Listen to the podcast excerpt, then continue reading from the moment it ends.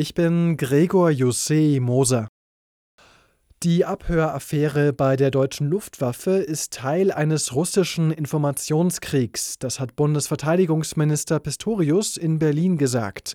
Es gehe darum, die westliche Geschlossenheit zu untergraben. Laut Pistorius wird jetzt geklärt, welche Inhalte in dieser Informationsebene überhaupt hätten besprochen werden dürfen und welche Plattform man dafür hätte nutzen müssen.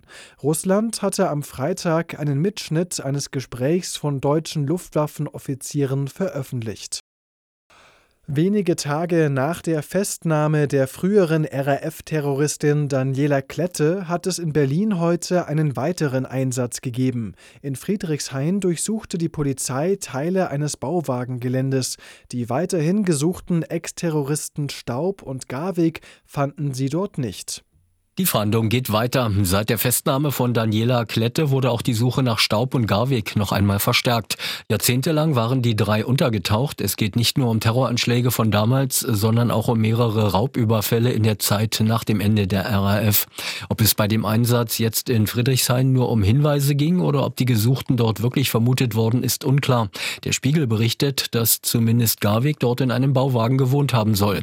Von ihm wurden zuletzt auch aktuelle Fahndungsfotos veröffentlicht. Nachricht. Aus Berlin Thomas Brockt.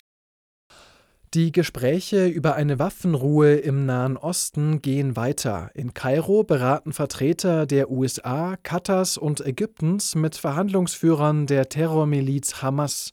Ob auch Israel einen Vertreter entsandte, ist unklar.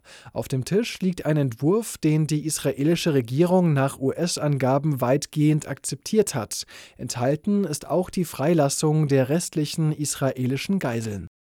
Tausende Menschen sind in Bayern wieder bei Demonstrationen gegen Rechtsextremismus auf die Straßen gegangen. In Würzburg versammelten sich der Polizei zufolge bis zu 10.000 Teilnehmer. Die Kundgebung verlief demnach friedlich. Gestern hatten sich bereits in Nürnberg knapp 700 Menschen versammelt.